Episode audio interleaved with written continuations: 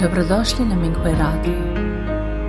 Minghui Radio donosi podcaste u vezi s progledom Falun Gonga u Kini, kao i uvide iskustva praktikanata tijekom njihove kultivacije.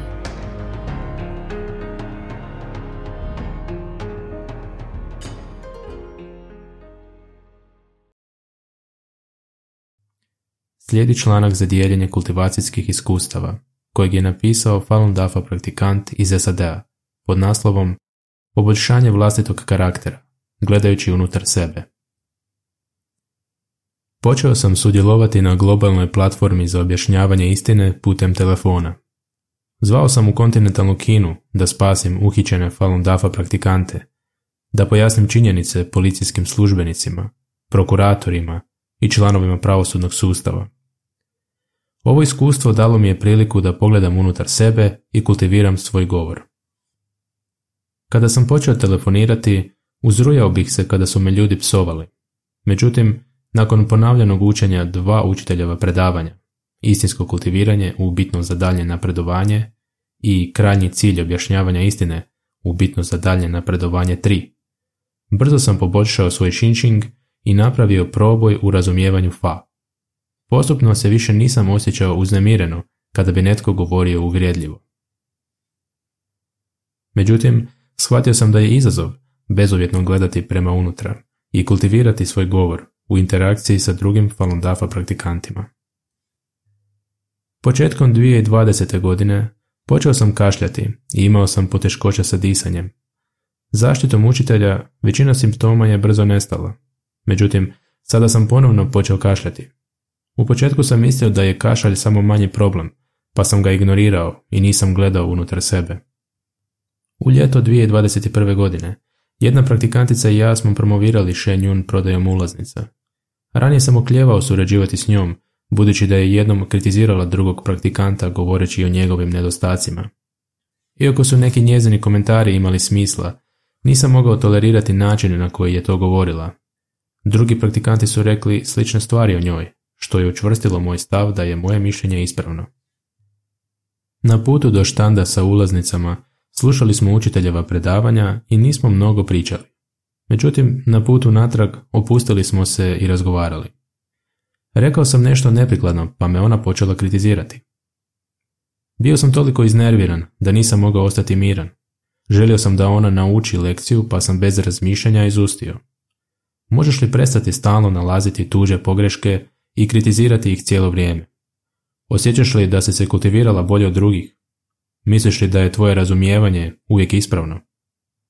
Odgovorila je, to nije istina, ne osjećam se tako. Ističem vaše vezanosti u vašu korist. To me podsjetilo na mnoga prošla neugodna iskustva koja sam doživio s njom. Rekao sam, napadaš me pod krinkom činjenja dobra. Znaš da sam te dugo trpio. Nisam jedini koji te ne podnosi. Mnogi praktikanti te ne mogu podnijeti. Jednostavno ne možemo komunicirati s tobom na normalan način. Nakon toga je šutjela i više nije ništa rekla. Na putu kući više nismo razgovarali. U to vrijeme osjećao sam se odlično, budući da me napokon prestala kritizirati. Međutim, nakon rastanka, požalio sam zbog onoga što sam izgovorio. Što sam više o tome razmišljao, više sam žalio zbog svojih postupaka.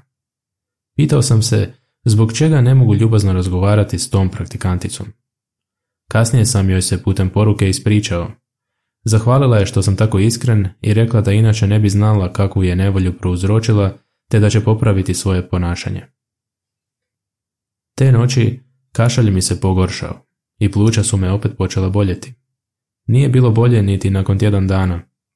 Pogledao sam unutar sebe i shvatio da je karma bolesti uzrokovana činjenicom da nisam kultivirao svoj govor i jer sam povrijedio praktikanticu. Znao sam da je kultivacija ozbiljna i da se ne mogu iskupiti za svoje pogreške čineći nešto dobro ili naknadnom isprikom.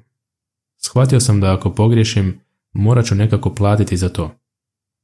Shvatio sam da je kašalj koji sam imao prije nekog vremena vjerojatno također posljedica mog neuspjeha u kultiviranju govora. Na primjer, s vremena na vrijeme raspravljao sam se s tom praktikanticom i žalio se na nju iza njenih leđa. Bio sam zadovoljan kada bih čuo kako drugi negativno komentiraju o njoj. Shvatio sam da je kašalj podsjetnik da imam nedostatke u kultivaciji. Nekoliko mjeseci kasnije radio sam na štandu za prodaju šenjun karata sa istom praktikanticom. Shvatio sam da je to učitelj aranžirao, budući da nisam u prošlosti ispravno postupio. Znao sam da moram pronaći svoje vezanosti i ukloniti ih. Vidio sam da se ponašanje praktikantice puno poboljšalo od kada sam je posljednji put vidio. Ponekad je još uvijek govorila o istim stvarima, a to me je smetalo. Međutim, ovaj put stalno sam si govorio da se ne raspravljam s njom. Također sam se obuzdao da ne govorim o njoj sa drugim praktikantima. Kada gledam unutar sebe, otkrio sam da još nisam dostigao fa standard. Osjetio sam ogorčenost prema toj osobi u svojem srcu. Sve što sam uspio učiniti je da sam prešutio i nisam se raspravljao. Učitelj je rekao u predavanje FA na FA konferenciji zapadnog SAD-a. Citat. Drugim riječima, kultivacija mora istinski promijeniti čovjeka iznutra. Ako želite da dostignete više domene, ako želite da dostignete domen bogova, morate dostići božanski domen uma. Ako vam se samo vaša površina promijeni, a vaša priroda ostane ista, to nije istinski. U određeno vrijeme, to jest u kritičnom trenutku, vezanost bi se opet pojavila. Znači, ako se um čovjeka ne promijeni, to je samo zataškavanje stvari. Kraj citata. Shvatio sam da kultiviranje govora znači kultiviranje vlastitog karaktera. Međutim, bez obzira koliko sam se trudio kultivirati svoj govor, nisam to mogao učiniti bez da eliminiram vezanost ogorčenosti.